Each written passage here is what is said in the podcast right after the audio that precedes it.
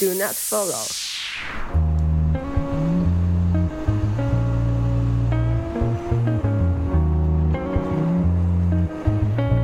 Hello，大家好，这里是请勿关注，我是小雨。大家好，我是小谷。本期节目我们邀请了我和小谷共同的朋友阿荣，想要给大家来分享一些他关于留学的一些故事。因为呢，二零二三年对很多人来说都是崭新的一年，大家在经历了过去的三年。嗯，接下来肯定会有一些规划也好，或者是新的生活，以及想要去做的事情。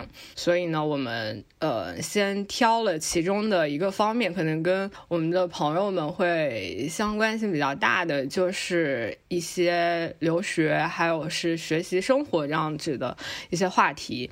我所以，我们今天邀请到的阿荣呢，他是现在正在美国。不对，阿荣已经毕业了，所以我们邀请 阿荣来跟我们说一说他的一些留学的故事和现在的生活，嗯，以及大家如果对留学感兴趣的话，可以在我们的频道里面留言。我们有很多留学的小伙伴，可以跟大家说说英国留学呀，是不是？还可以，比如说我们甚至有以色列留学的小伙伴，如果大家。感兴趣的话，我们这个也可以作为一个专栏节目。OK，那话不多说，我们先请阿龙跟大家来打个招呼吧。Hello，大家好，我是阿荣，很高兴来到宇哥和小谷的播客，同时也是请勿关注 Spotify 的后台助理。对，然后谢谢阿荣。我们现在呃，我们的播客国外的小伙伴们也可以收听了，在 Spotify 上搜我们的全称，请勿关注，Do not follow，就可以看到我们的更新。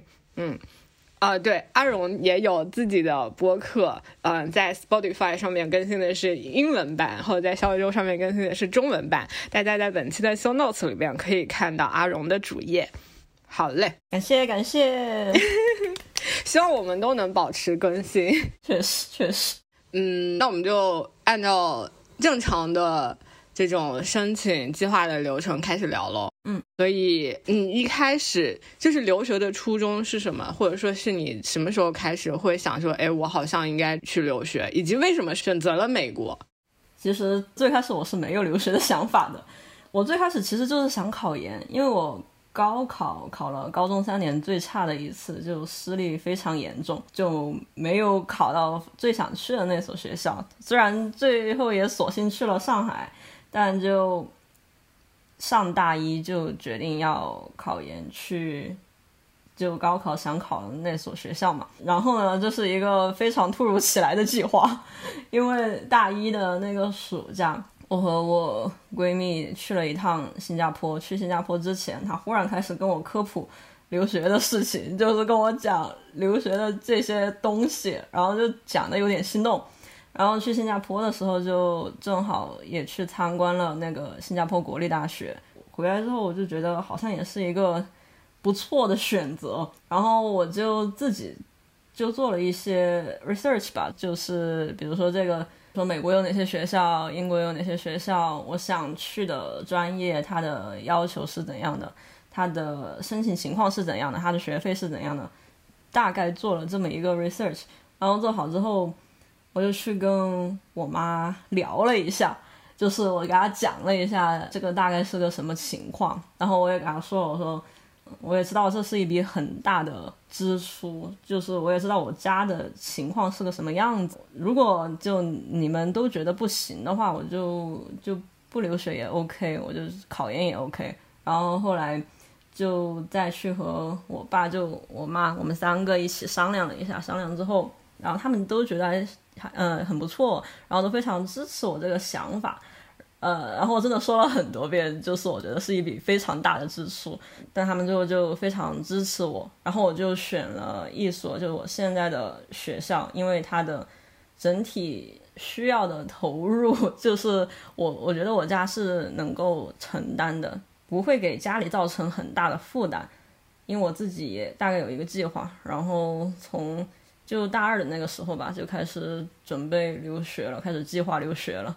嗯，一直到后面申请啊、语言考试啊，嗯，以及投那个投申请啊等 offer，大概是这么就这么计划留学。我觉得你计划的好早啊，就想得很明白。因为这个的确要计划很早。那你为什么后来在比如说什么英国或者新加坡里面，然后最后选了美国呢？是因为学校什么项目之类的吗？这个问题就是有一个很正经的回答，以及一个不那么正经的回答。很正经的回答就是本科以及初高中的一个刻板印象吧，因为当时还是挺向往。本科的那个专业方向发展的，美国这边的还不错。同时，我当时选美国就是会怎么说呢？就是个人感觉吧。新加坡和澳洲其实我没怎么考虑，所以主要就是英国和美国这两边在想，就觉得这当时的想法就是想来美国吧，然后就选了美国，这是比较正经的回答。那么不正经的回答，不正经的回答就是我。我我因为我从小听的都是欧美圈的，然后喜欢的所有的外国歌手都是美国歌手，然后就在说哦，那那我想想美国的小唱我可以过来什么追星啊，所以就 不对啊，不正不正经的回来就是为了追星嘛。当然，说实话，来这边之后我一场 live 都没有去过，为什么呢？因为我觉得来到当地之后就感觉非常养老了，就是忽然就对那个。live house 还有演唱会这种，忽然就没兴趣了，就每天就想躺着，或者是逛公园，或者是出去爬山，就是完全对这种这种没有什么想法了。再加上那个疫情之后，虽然美国这边它现在也是放开了，但是整体来说那个秀没有疫情之前这么这么多，所以不正经的回答就是为了追星，选择美国。阿荣在去美国之前，真的追星追的可认真了。我真的觉得他是我朋友圈里边少有的追星很认真的人，而且甚至我跟。阿荣两次的线下面基都是因为他追星，然后去到了我所在的城市，然后我们两个就在他追星的间隙，短暂的吃个饭、见个面，对，喝个奶茶。是的，因为那个刚好有留学申请想法的时候，正好是追 Charlie Puth 非常狂热的一段时间，然后后面去了他香港场的那一场，我当时正好也去香港了，然后我们就见了一面。然后后来再一次是去厦门厦门看周杰伦那个演唱会，嗯，但就是那那个那个是我本科唯二两次逃课，感觉好像逃课是为了我，是的，是的，是的，是的。我到北京之前，我也我也会以为说，我到北京可能会看很多，呃，剧啊什么的这种现场，但是 后来发现他们工作太忙了。你你是被工作限制了，我是完全被当地的这个气氛就是太养老了。现在就，那你嗯拿到 offer 之后是什么感受呢？拿拿到 offer 那一天是我。人生当中最快乐的一天，没有之一了，但绝对是我最快乐的一天。我当时就我记得是那个早上，那天早上，因为就学校这一些开始有那种发 offer 的那种通知了之后，所以每天早上起来第一件事就是 check 邮箱。嗯，当然邮箱里面如果没有什么邮件的话，我就我就继续去，我就我就继续去玩了，就玩一会儿。然后结果那天早上是。正好起来之后也是看了一下邮箱，发现也什么也没有，然后我就去 B 站看视频了。然后结果大概过了半个小时吧，我妈她忽然在群里说，因为我是找了中介的，然后我们有个群，嗯，她忽然在群里就看见那个消息了。然后我，但是我没有看见我，我开了勿扰模式的。然后她打电话给我，她说：“你看那个老师他在群里发的是什么东西？他好像语气很开心的样子。”呃，因为我妈看那个好像也看不太懂，然后他就说。那个老师的语气看起来很开心，然后我去看，我一看，我说天哪，我的梦校他居然给我 offer 了，而且那个是我申请的六所学校当中就是收到的第二个 offer 吧，呃，就是我梦校的 offer，就非常非常开心。而且因为留学，虽然我申请了六所，但是其他五所都是中介选，就我所有的申请当中，我只想申请我的。梦想就其他都没想，但是中介就选了其他五所嘛，比如说什么保底的呀，就是还有更好一点的呀这种，嗯，嗯，但是我对那些都没有期待，我觉得有梦想的 offer 就够了。然后那一天就巨开心，就是知道拿到那个 offer 之后，就开心的在床上滚来滚去的。然后接下来一周都很开心，反正就就是持续性的开心，没有没有比那天更开心的一天了。那是相当激动、相当快乐、相当开心的一天，还是很激动。是的，这段描述都非常非常非常的激动。是的，感觉现在说起来还是非常的开心。是的，就现在有的时候我都会把那天发的那一条朋友圈还有那个推送翻出来看，然后就回味当时多么激动的心情。那是就是申请第一次就成功了吗？还是有申请了好几次？就申请第一次，这个学校它有两轮，然后第一轮是嗯所有人都能，然后第二轮只能那个美国本地。所以，相当于对于国际学生来说，只有一轮，真好。那但就是前面非常开心，可能觉得哇，我马上就要去了，然后下半年就要去了。但是到后来突然发现啊，去不了。对对对，这确实是当时非常大的一个影响吧。但虽然入学了，入学了还是很开心的。但是就第一年在国内嘛，就总归是被疫情影响了一年的一个校园生活。嗯，当时是怎么克服的呢？就做了哪些心理上的调整吗？当时就觉得很烦啊。其实，嗯，怎么说疫疫情其实不是我不能去的最大的一个影响。我不能去的最大的原因是因为那个第一年，嗯，就二零年那一年办不了美国签证，所有的美国签证的服务都停了。呃，留学啊，还有什么旅游签啊，那些就觉得很烦吧。就其实现在每每想起来，就还是很烦。嗯，当时其实也有后悔没有推迟一年入学。当时学校也是给了选项的，就是说他们也理解，就是因为疫情还有签证受这个影响，所以就是说我们也嗯这一级也可以推迟一年入学。当时我没有选的原因，我觉得还是先把书读完，嗯，然后出来找工作这个样子，嗯，同时也是当时想到，并不知道二一年会是个什么情况啊。如果他还继续关呢，那我的学还不是得上一年网课？嗯，感觉就就当时的思考就是觉得还是继续读书吧。嗯，其实第一年的学所谓的校园生活真的非常无聊，就是其实。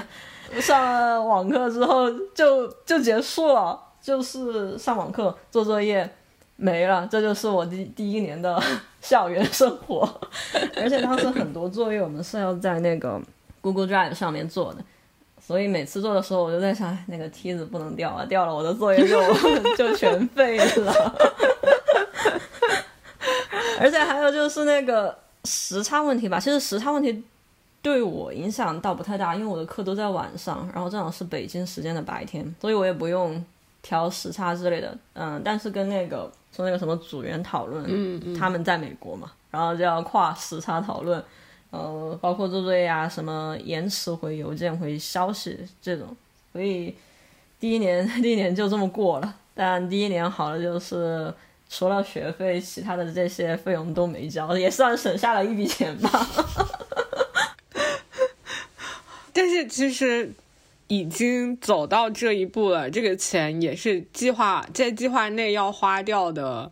哎，反正真的还是挺操蛋的。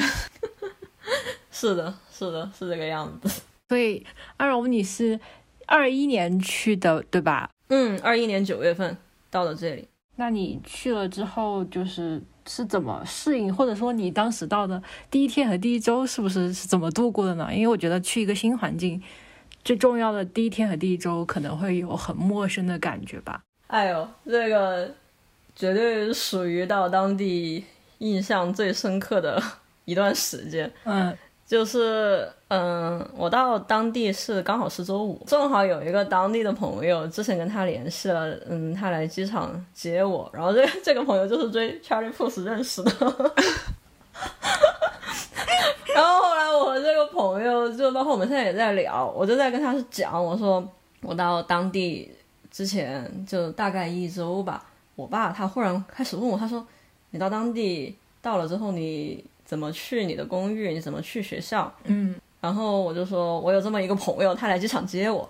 然后我爸就开始查户口似的问，男的女的，干啥的，做啥的，他在当地多久了，反正就是这类问题。但我妈就比较理解这种问题，因为她知道我 通过追星 就是认识了很多人嘛。呃，然后后来和他聊这件事儿的时候，我在跟他讲我爸这些反应嘛。他说他当时其实也是这个样子，就他她老公问她，她说什么？你通过最新认识的一个人，他说他要到当地，你就要去机场接他，你也不怕他是个骗子吗？你你就这么去了？就就觉得还挺好笑的，就聊。然后当时我记得是。下午两点，嗯，因为过海关，我当时海关排队大概排了一个多小时吧，嗯，接了我之后，他接我之前，他给我买了杯咖啡，然后就往学校还有公寓那边开嘛，然后开了之后，嗯，因为我 我在我我转了一次机，所以剩下的十四个小时就是我睡了六个小时，嗯，但是睡得非常浅，呃，剩下的八个小时就在。座位上面完全就是非常不舒服，就整个人腰酸背痛的，嗯，然后水也不水也不想喝，东西也不想吃，厕所也没有去上，然后所以到公寓第一件事我就去上了个厕所。当地的这个朋友他就说带我和我我前室友我们两个去买东西，因为我们那个公寓就是公寓里面什么都没有，床没有，家具没有，锅也没有，什什么都没有啊，对，就完全空的。空的。是学校安排的公寓还是你们自己租的？我们我们自己在外面找了一个公寓哦，因为学校那个公寓有点贵哦。我还以为学校的公寓很难申请。呃，一个是难申请，一个是有点贵。但是它完全一个空的房子呀。对，就是空的房子。它其实怎么说，就是铺了地板，然后有窗，有那个百叶窗。嗯。呃，厨房有有那种，因为这边的厨房什么烤箱，还有那个。洗碗机是一体的，然后这些有，所以其他的什么都没有。嗯，然后星期五、星期六、星期天，嗯，他就带我们去把所有的那种非常基础的生活必需品买了。然后床这个问题，因为到的第一天没有床睡，我就打了打了一个地铺，就简单的打了个地铺。然后第二天就开始在那个二手群里面找床垫、找床架。然后，然后这边的那个床的尺寸，它一一共有四个尺寸，有那 twin size，还有一个比 twin size 大一点的，然后就是 queen 和 king。twin 是最小最小的单人床，它的大小大概和国内的那个学生宿舍的那个床差不多大，但是比那个还要小，所以就是意味着我每次翻身我都会翻到地上去。这么小一个床，就真的很小。但是第一年嘛，我将就过了，其实也也不能也不是不能睡，然后就刚好找到那个床了。然后我舍友他隔了两天找到一个床吧，然后反正所有的东西都收好了之后，那三天完全没怎么倒时差吧，因为都忙着买这些东西。唉，就怎么说呢？到当地第一天真的是完全不适应，因为在街上走几步就能看见一个流浪汉。嗯，就怎么说呢？虽然国内最近这种社会新闻。也有，但是但是起码在国内那个街上走，你不会瞻前顾后，你不会忽然担心哪个转角忽然出来个流浪汉或者怎么怎么样，反正就非常感觉 非常不安全，就到当地的第一个感受。而且嗯，学校周围包括市中心是那个流浪汉最多的地方，然后第一二周完全不适应。然后美国它这边的那种房子公寓，它不像。国内那种小区就是什么还有保安，还有什么大铁门，完全没有。嗯嗯，它就是一个独栋的那个公寓，就像我们公我们公寓下面那个门，就是感觉就随便随便怎么一闯就能闯进来的那种感觉，感觉真的非常不安全，就提心吊胆的。然后到第一二周，其实我我如果我如果一个人在家，我真的有点害怕。然后记得有一天，我就给我，我看我室友晚上七八点还没回来，我就有点害怕。然后我就给他发微信，我说你啥时候回来？我说我有点害怕。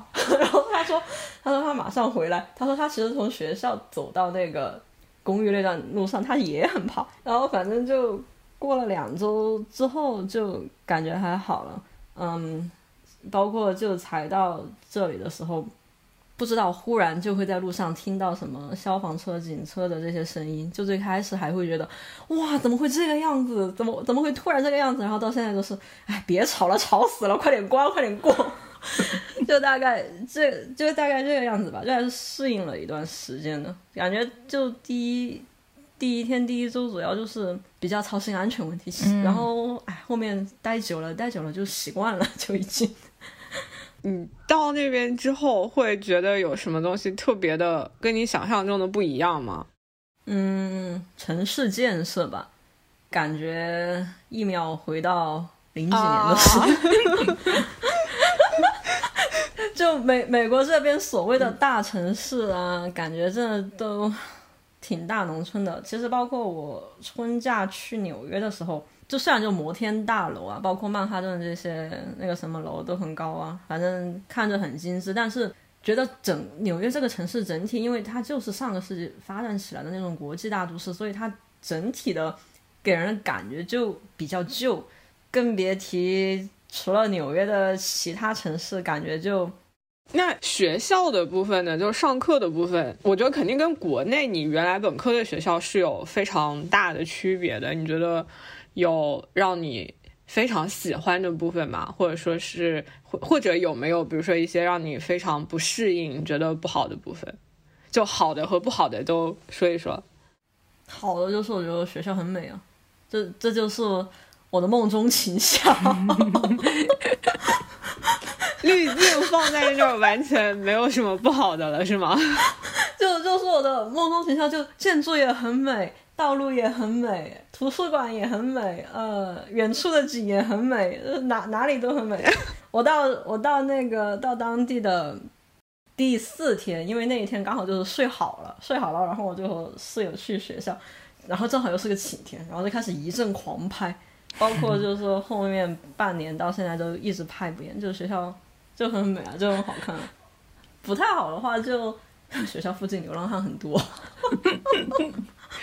教学方式那种就是上课的那种感觉呢？上课感觉肯定跟本科不一样的，就像从小听到的那一种，听到的所谓的国外的那种教学方式，感觉不是一个课堂，它就是一个 workshop，就是一个研讨会。教授他会讲很多，嗯，然后他也会问你们有没有什么问题，然后这个时候就有人问，或者教授没有问你们有没有什么问题的时候，教授在上课之前就会说你们有问题，你们。随时打断我，没关系。然后最后有同学打断他开始讲这个样子，包括做那个 presentation 做完了之后，也有很多同学提问吧。就课堂感觉还挺不一样。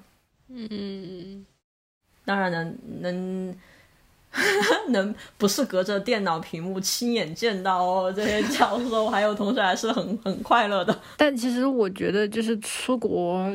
的一个很大的差异在于，就是文化不一样嘛，因为你毕竟是在这边生长了十多二十年，所以就是你去那边之后，会出现那种理解不了他们的一些文化，或者说融入不了当地的社交圈的一种情况吗？就是遇到这种情况可以怎么解决呢？肯定会有，嗯嗯，其实，在学校还好，因为学校的国际生挺多的，包括学校国际组织也挺多，所以学校感觉还好。我觉得主要是毕业后等工作吧。第一份工作的时候，就因为我那个公司它是一个很白很大的公司，就公司百分之八十都是白人。嗯嗯，日常工作还好，跟他们工作交流都还好，感觉工作交流其实没什么问题，因为他们本来也是工作生活分得很开，就是上班联系，下班我们就再也不见的那种感觉。然后，然后就工作方面还好，嗯，主要就日常，也不叫某一个环境，或者是能举个例子举得出来的那一种，就是，就是有的时候你就就能感觉到格格不入，就是嗯，自我身份的一个 identity，我就是一个亚洲人，他们都是白人，就能感觉到这样一种不太能融入的吧。嗯，包括其实我在这边待了一年一年半之后，感觉也也也是这个样子，就有的时候还是不能完全理解。而且美国文化，我在这待了这么久，感觉美国文化非常突出的两个点，一个点就是他们非常强调人种多样性和文文化多样性。他们那个文化里面就是那个叫 DEI，diversity equity，还有一个那个 integrity 嘛，呃，有点忘了最后一个单词。嗯，反正嗯，非常明显的一个点，就是因为找工作呀，他们工作最后一页就会问你的性别是什么，呃，你的你的种族是什么，嗯，你有没有残疾，你是不是那个老兵，反正就问这种问题。但国内找工作最后一页就不会有这些问题。还有就是能也能体会到他们也是在强调这方面的，就一定要什么多样性啊、文化性啊。我上周因为我现在在跟一个朋友他们公司做做他们的那个 logo，上周就开会讨论，他们的投资人就在说，哎，你能不能放四到五种不同文化、不同国家的灯笼在那个 logo 上面？我当时我听了都愣了，我说我怎么把四到五种不同文化、不同国家的灯笼放在一个小 logo 上面？就但是他们美国人就，而且嗯，他们哪有灯笼呀？对呀，反正就想很多吧，就是一定要我在任何地方我都要体现我的一个多样性，我我非常强调呃那个人种，因为美国本来也是个移民国家，感觉也跟他们历史有关。嗯，然后另外一个感受很强的就是，他们的确非常强调自由和平等以及民主。比如那个当地那个游行，的确就是自己想搞就搞。我朋友家附近本来最开始说要开一个那个什么戒毒所的，嗯，但是就周围的居民就不同意，能不能把戒毒所开在一个居民区呢？当地居民就组织了一个那个什么游行之类的，就是要说出自己的想法，嗯，就是不想让这个戒毒所开在这儿这个样子。当然有没有用就是另外一回事儿了，但是他们的确很喜欢，就是也不叫很喜欢，就是就是真的是言论自由吧，就是想表达就表达。对对对，我就我觉得很好的一点就是。就就像你刚刚说的，你在在课堂上，你想有问题，你可以马上提出来。完了之后，你哪怕在呃那种市政的生活中，或者是工作中，你有相左的意见，你也可以大声的说出来，并且大家并不会觉得说你这么说是一个异类，或者是怎么样，因为所有人都这么说。嗯就像那句话说的，你你不说，你永远就不说了，就就听不到了。就只有能说的人，嗯他才会被听到。确实，确实反正他们这边想办法就表达吧。当然有没有用 就是另外一回事儿。然后包括他们那个什么平等性这些，其实强调肯定是要强调，但是能不能真的做到又是另外一回事儿。嗯，对，有多平等是另外一回事。是的，是的。Wall Street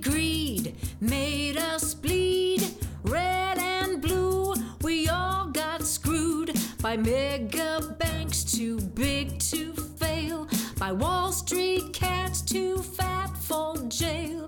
Left and right, we stand and fight for the tribe of the light. 那阿荣现在是已经毕业了，是的，那那你现在的计划是什么？毕业之后的计划？毕业之后的计划，嗯，找到一份工作。你 我毕业之后做的，我毕业之后做的第一份是实习，嗯然后他十二月那个就结束了嘛，所以现在就在找新的机会。那你会想要继续留在美国呢，还是说可能一段时间之后考虑回国呢？嗯，因为我现在有三年的工作签，一个学校支持的一个工作签，所以就他既然都给了我三年工作签了，我我干嘛不用呢？所以感觉三年之内应该都会在美国，但我没有那种我要 permanently 在美国，就是我没有那种要长久在美国定居的那种想法，就可能之后也会有些其他的打算吧。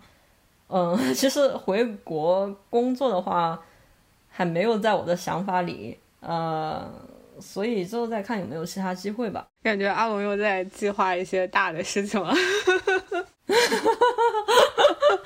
可可可能可能是可能是可应该应该不会再申请一个项目了吧？我觉得短期内应该不会再上学了。那就说说你找工作吧，因为其实我感觉就看你的呃微博发那些，感觉你找工作可能也是挺挣扎、挺挺麻烦的。确实，就在录这一个播客之前，就发了一个那个大概二十几分钟的一个找工日记吧。我们会把阿荣的那个往期放在 show notes 里面，大家可以去听一听。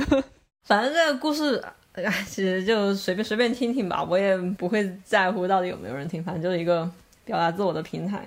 就是这找工，这可以说长也可以说很短。在当地找工的话，对于国际学生来说很重要的一个问题就是签证问题，因为美国这边它的那个签证和身份是分开的，而且学生毕业之后干的工作只能和自己专业相关，意思是说我不能用我现在的工作签证去什么餐馆洗碗，也不能去什么。反正就不能干这种，不能干这种事情，就一定要和自己专业相关。哦 但是在英国的话，就能用自己的签证去搞这些东西。嗯，就是其实限制还是比较多，你的可选比较少。对，而且虽然就是有这么一个工作签嘛，但是有的公司它其实不会接受这个工作签，因为你就干一一年，就干两年，就干三年，我干嘛要聘你呢？就你不是一个能在公司待得非常长久的员工，而且在这个学学生工作签失效之后，需要找到当地的公司来支持工作签。这个这个东西在这边叫那个 H1B sponsorship。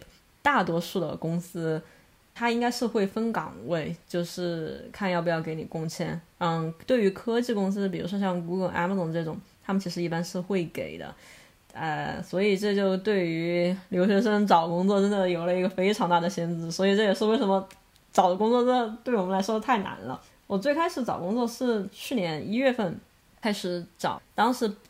其实就是准备投全职了，但是就应该是我自己搜索问题，就我搜出来全是实习，而且当时完全就是没有任何找工经验，就把简历过了一遍，作品集过了一遍，然后感觉也没有任何技巧，就直接开始在那个 招聘网站上面，呃，搜到什么投什么，也没有注意到他的那个抽出来的时间是个什么样子的，反正就投的非常随意。但是在那个二月底三月初的时候，还是有几个面试了，可能是因为是实习吧，所以就给了几个面试。然后刚好在三月中旬的时候收到了毕业之后第一份工作那实习的 offer。三到六月期间，其实我现在我有点后悔，想起来那段时间，就觉得自己那个时候应该还是多投一下全职的。但是就那个时候就觉得啊，我有了这样一份实习。嗯，说不定实习之后能够转正，这样，所以三到六月份其实我没有非常尽力的去投全职，然后其实我的那个简历以及作品集，我记得好像都没怎么改了。六月份就开始上班嘛，上班之前我也问了 HR，就是这个工签问题是个什么样子，然后他就跟我说，公司是可以支持工作签的，但是是依情况而定，case by case 这个样子。然后我就在想，我说那。那我这实习，那我肯定要好好干一下，就之后才有资格去跟老板谈，就是能够给我转正之类的。所以九月初的时候，我就花了大半天的时间，就一个早上的时间，因为那个其实也是一个比较正式的面试，就和老板聊天，就聊我的想法，聊我的经历，他有问题。聊了之后，其实我还是觉得，就我把握真的还挺大的，因为当时团队正好。正好另外两个人都走了，所以只剩下我老板和我，真的非常非常 promising，非常有把握。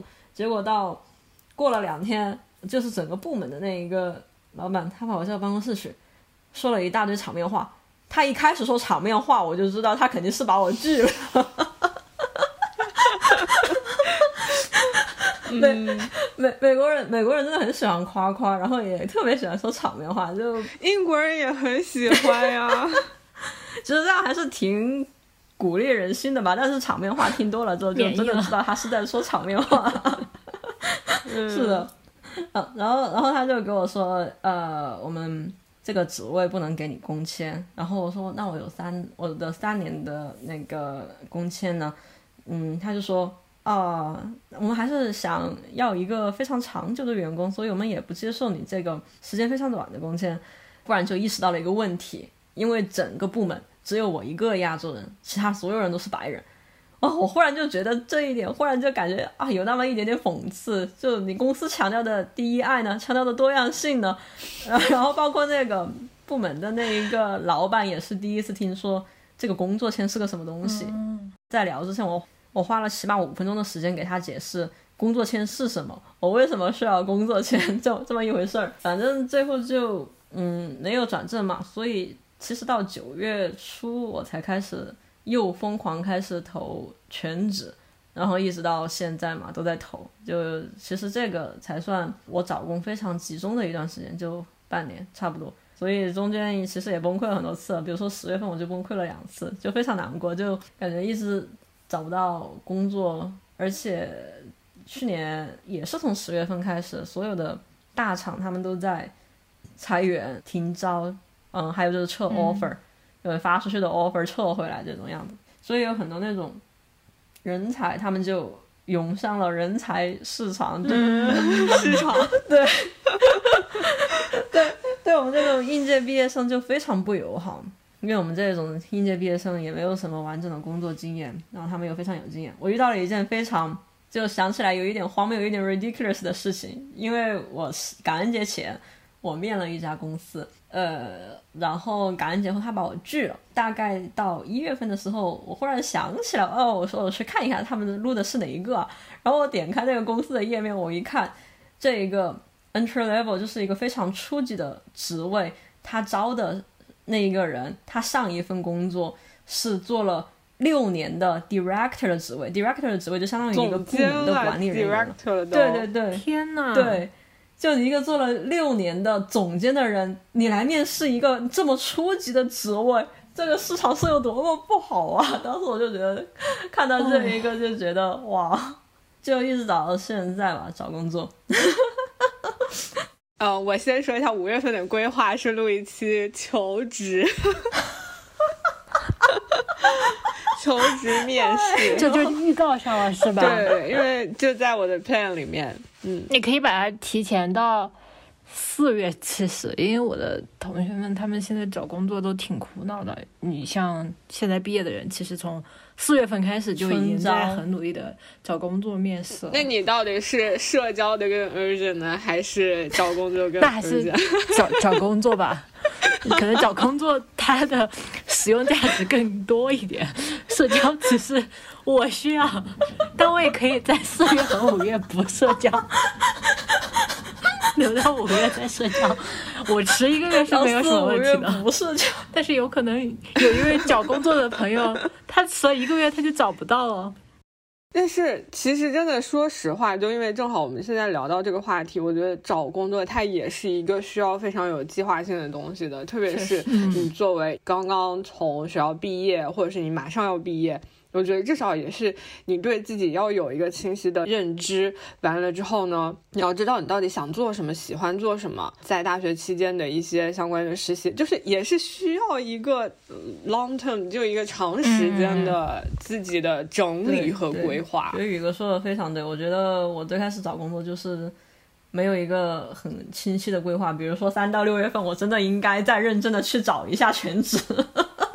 非常非常正常，因为我当时也是这样的，嗯。就可能因为我实习进的公司还挺好的嘛，嗯，而且挺顺利的就进去了，就根本是我这种小菜鸡，在正常情况下不进不了的，就是大厂吧。对我当时来说已经是大厂。我进去了之后呢，我当时也是想着说，哎呀，反正实习三个月，我应该要在这三个月里面呢多投一投，因为已经去了深圳了嘛，就多的是工作机会，我要多去面试什么的。后来实习期间三个月一家公司没投。这不跟我的情况差不多吗？我七八个月、两个月也没投。嗯，就我是三月初进公司实习的，嗯，不是就毕业前期正常也是会有挺多机会的嘛，而且你本来就在深圳，你就去那种公司面试，就不用线上面试了，你可以线下面试，就还挺方便的。但是呢，就、嗯、认识一家没投。所以，听众朋友们，这个故事告诉我们，一定在实习的时候还是要多去看看其他机会的。对的。OK，那呃嗯，阿荣在找工中有什么印象比较深刻的事情吗？嗯，除了崩溃的瞬间，找工印象很深的就是，呃，我九月投了一个华人公司，嗯，我就不说是哪个公司名了，我怕 找我们没有那个流量呀，朋友们。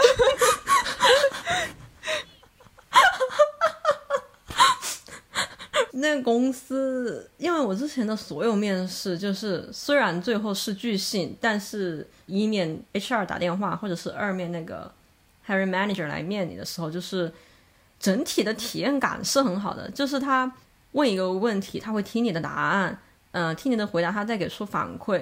就就你没有，就我没有觉得我非常的不舒服，但是那那一家公司就真的把我搞了。有一点很烦了，因为他最开始就是给我发面试邀请，他说他给我打电话，打了电话之后问了他，就是一共有几面，他说一共有四面。结果从他给我打电话的那一轮面试开始，他就不停的在打断我，就比如说他问了一个问题，你要用什么方法？我然后我说我要用什么方法，我接下来就要把这个方方法拆析成几部分来说的时候，他在我说完第一句话又忽然问，那你这个方法到底是到底是些什么呢？我当时我是心里在翻白眼，我说你等一下，我马上就要说了，你不要打断我好不好？很烦哎。然后反正就一面就开始不停的打断我，然后二面的时候，嗯，是两个人来面的，那个也非常好笑。嗯，因为就疫情之后的面试基本上都是线上面试了嘛，我很早就去那 Zoom meeting 里面等着了，等着了之后呢，我说，嗯，过了两三分钟还没来呀，那我那我再继续等一会儿，可能他上一个会还没开完啊。然后过了嗯大概五分钟吧，来了一个那个 hiring manager，他进来之后呢，他说他问，嗯，他就先来了一个开场白，然后他就直接开始自我介绍。我在做第一个问题回答之前，我就问他，我说，呃，我们要不要等一下另外一个 hiring manager？然后他说：“哦，没事，不用等他。”然后我就这么开始了我的第一个问题的回答。答到一半的时候，他又打断我，嗯，他就问问了我一个非常普通的问题。我我我心里在想，我说你问的这个问题和我回答的第一个问题到底有什么关系呢？然后我就把那个问题回答了之后，我就把剩下的问题，我剩下的答案就说完了嘛。说完了之后，大概到第二个问题过半。另外一个 hiring manager 忽然进来了，进来了之后呢，我看他新进来了，然后我就还是把那个问题回回答完了。到第三个问题又是一半的时候，那个 hiring manager 忽然又把我打断了，就后进来的那个 hiring manager，就他就叫那个 hiring manager 名字嘛，他说你先面着这一个人啊，我还有另外一个会，我就不面了，他就退了，退了之后剩下的剩下的时间感觉是。第一个那个 hiring manager 他什么也没问，就是我没有一个什么面试的体验感，而且他也不停的在打断我，所以我也不知道我到底他到底问了什么，我到底回答了些什么。然后他就这么到了三面，到了三面之后，他说三面忽然就是线下面试了，然后我就去他那个线下，因为这个公司在我心中还是算一个科技公司吧，但是我到的那一个地方就已经是。怎么说，就是当地的一个工业区了，我都惊了。我是一个科技公司，怎么会修在工业区？进去之后呢，也是等那个 Harry manager，也等了很久。等了之后，我发现其实就是二面的第一个那个 Harry manager。嗯，然后他说：“哎呀，我们今天不要非常传统的那种面试，我刚好在旁边的星巴克点了一杯咖啡，我们就在路上面吧。”啊，然后就陪他走过去。又走回来，就走过去走回来，刚好一个小时，因为那个地方又是一个工业区。天哪，好远啊！因为我以为在楼下。没没有，因为那个地方它是一个工业区，然后其实那个星巴克开的那个地位置其实都算有一点偏了，但是它还是开了一个地方。嗯所以走过去走回来又是工业区，就走了这么久，再加上工业区灰尘又大，就路上又在修路，我也不，然后当时又有点晒，我说我心里就在想，我为什么要来面这个试呢？然后面面了之后呢，他说，嗯，其实我觉得你还是没有非常的 impress 到我。要不这样吧，你晚上呃给我打一个电话，你看看你到时候再怎么来说服我。反正我意思就是说，我现在可能对这一个面试结果不面试的结果不太满意。如果你还想要说服我，你就晚上再联系我。好奇怪，太干了。然后我觉得都到了三面了，是吧？那我就虽然我不是很喜欢这个职位，我我一想就到了三面了，再加上他这个公司肯定是给工签的，那我就再再去说服他一下吧。说服到后面最后一通电话聊的时候，我感觉他就在是像是在劝退我，就是你不要来这个职位的那种感觉，就在跟我讲，就是这个职位有多么多么的不好。他说我们这个职位跟你其他的职位可能不太一样，不一样在什么地方呢？他就问我，你是更喜欢 work-life balance 的那种感觉呢，还是更喜欢那种 on call 或者是 weekend need 的那种感觉？我当时这个问题就我 work life balance 提出来，我就已经开始笑了。我就很无语，然后我就嗯这个问题啊，你让我回答 work-life balance 呢，那我肯定对我说服你没有什么效果。那你要让我回答我我喜欢 weekend need 的那种感觉呢？那听起来又很假呀。然后他他这个问他听到这个回答，包括他自己问这个问题，他都笑了。呃，然后反正最后这个就是不了了之了，就是最后就是说，那我还是不来这个职位了吧。反正这个就是给我的面试印象最差的一次，就我从来没有遇到一家公司就就面试者在回答的时候就不停的打断你，不停打断打断你，问一些无厘头的问题，也从来没有遇到过什么 hiring manager 在一个一半的回答时候进来，又在后面说自己有另一个会要出去，就感觉面试体验感极差。包括面试完这家公司之后，我对整体公司的印象非常非常不好，因为我去了线下面试，他们的公司环境不好，所以到后来我对他们这个服务也非常不满意。然后再后来，我在那个小红书上面看，就是其他人他们用这个公司的服务的一些反馈嘛，说哇，原来这么多人讨厌这家公司啊！啊，那不是我一个人的问题了，啊，的确这个公司很差。然后我后来就把他们 APP 给卸了。我跟你说，真的就是你在面试中的那种体验，比如说 HR 给你的反馈，或者是面试官你们之间的那个交流，包括面试官他守时不守时这些，就是都跟你之后工作有非常非常非常大的相关性的。我觉得确实是这样，因为我在这边面试的时候就面试，比如说二面的时候，呃，其实一面其实很多那个 HR recruiter 他就会他都会问你对我还有什么还有没有没有什么问题，嗯然后他也嗯会说，其实我们都是一个双向选择了，你选择我，我选择你这种感觉。嗯，这个提问题也是有一些技巧在的。我记得我在某一次写诗的分享会的时候，应该我说过，没关系，到时候我们可以在新的节目里面再跟大家 highlight 一下。好的呢，嗯，那就是阿荣来，嗯，给大家一些建议吧，就针对于想要去今年有计划想要去留学的小伙伴们，尤其是美国的吧。嗯，我觉得第一个就是怎么说，一定要得到父母支持，这是一个非常非常非常重要的一点。就是如果父母没有非常支持，或者是但凡有一方就是比较反对这个事情的话，其实日后对留学、包括学习、上班的心情都是会有影响的。因为我有一个朋友，他就是这个样子，他的妈妈就是其实一直不太同意他留学，但他最后还是去了，去了也回来了嘛。但是他们妈妈就一直，反正有的时候就会碎碎念，就是啊，你出去怎么怎么样，就对他情绪其实有一些影响的。虽然现在也不会再提起来了，但是总归是对后来的生活会一一些心情会有一一点影响吧。还有就是要考虑一下自己的一个规划，嗯，再做打算。怎么说呢？留学其实它就是换个地方读书而已。嗯，其实跟在国内读研的情况也差不多，就换个城市，换个地方。说到费用方面的话，其实读研的费用也会花费很多呀。总之，上学就是一一笔投入。总之，就是想清楚自己适不适合留学，或者是自己的之后的工作计划、人生规划适不适合留学这一个嗯这一段经历出现。还有就是选哪一个国家，其实也是依自己情况而定了，depend on yourself。当然也不用出现像我这样因为追星，呃，更倾向于美国的一种不正经的理由，就是还是要想清楚，呃，想清楚自己更适合哪个国家。当然，我也没有后悔有一部分追星的原因来到美国，但是还是会要根据自己的情况吧，选择哪一个国家更适合哪一个国家，更适合哪一个专业，这个样子。嗯，大概就这两点建议吧。嗯，行，谢谢阿荣。那你介意大家就是在你的微博或者是其他的平台向你留言提问吗？啊，不介意啊，都 OK 啊，Open to all questions。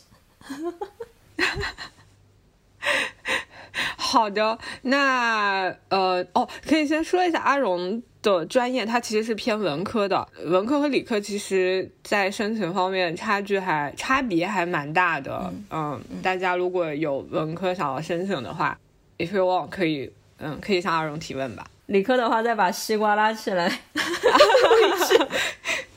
嗯，对，如果大家有想要。嗯，了解英国留学，然后英国的理科的 可以在我们的节目下面留言。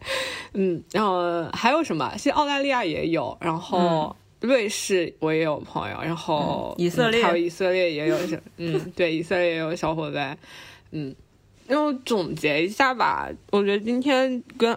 阿荣又聊了这么多，我不知道我们听我们播客的小伙伴大概是什么样的年纪啊？就如果说大家是在学生阶段，或者是嗯刚刚步入社会的阶段的话，真的还蛮建议大家能够尝试给自己做一些短期的计划，以及对自己能够帮助了解自己的一些事情吧。不管是工作也好，或者是恋爱也好，都可以。呃，在我认识的小伙伴里面，阿荣算一个，然后还有小鱼算一个，就是对自己会有比较清晰的认知的，以及能够，嗯，试着给自己来做一些计划的小伙伴，我是非常非常佩服的，而且是比较清晰的，能够知道自己想要的是什么。这个事情。是需要有人提醒的，你也可以跟朋友、小伙伴们去讨论，慢慢的这个事情就会变得更简单，也不是那么难。嗯，好的，说得好，说得好。嗯，呃，那哦，有推荐环节，阿荣有没有什么嗯给大家的安利？推荐的话，嗯，说实话就。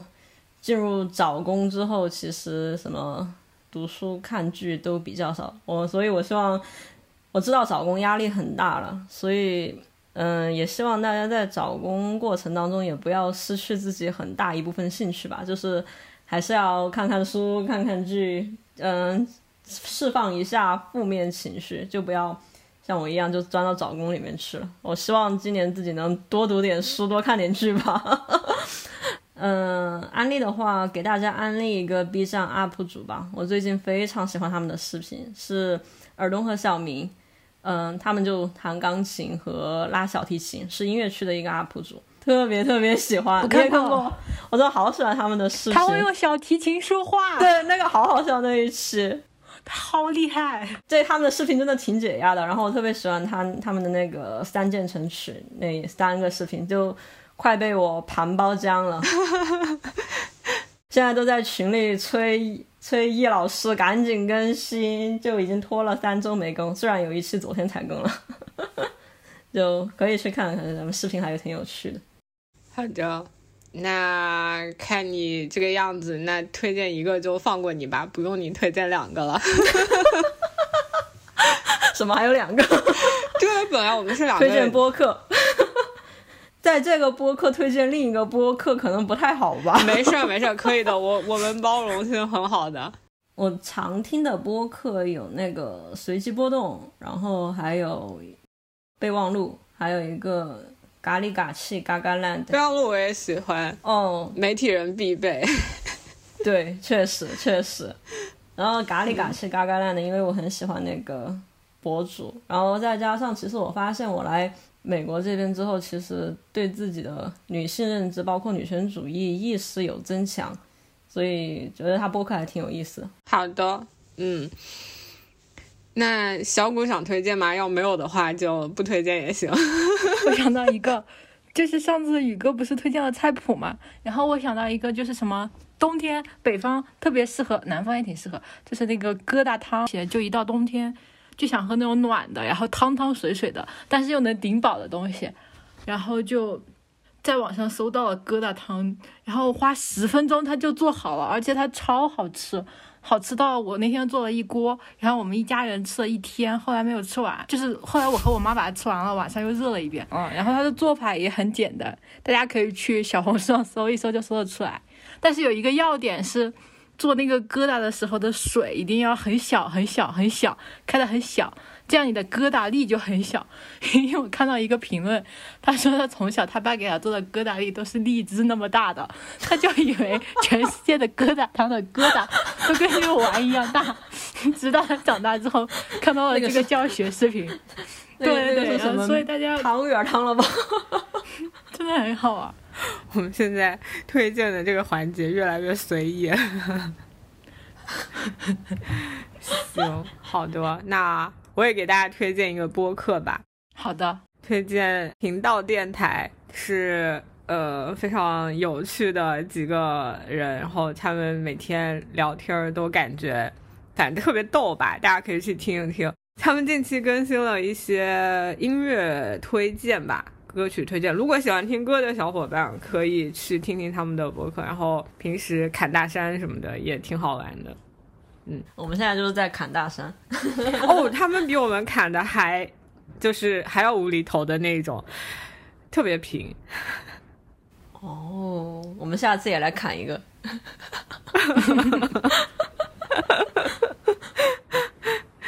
行，可以。好，那这一期就先录到这里。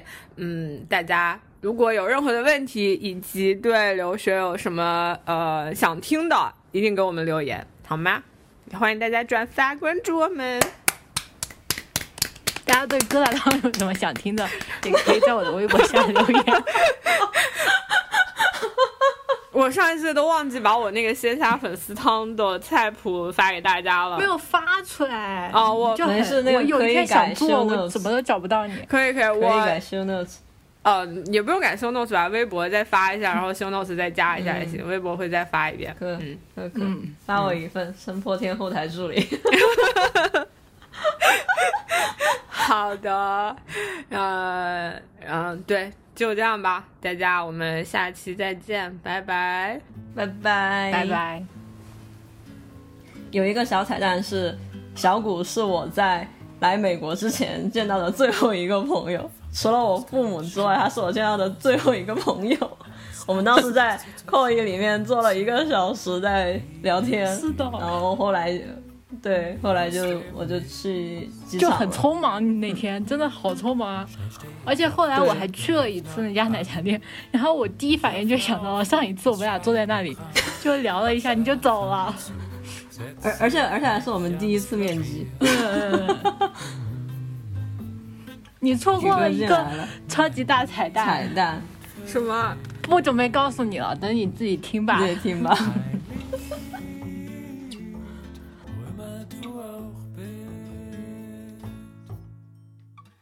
Als Vater anruft und fragt, wie es so geht, würde ich gern plaudern, doch gerade steht nur ein halbfertiger Song auf dem Blatt vor mir. Geht grad nicht, Dad. Dann piept das Handy, SMS vom Boss. Sie will ein Angebot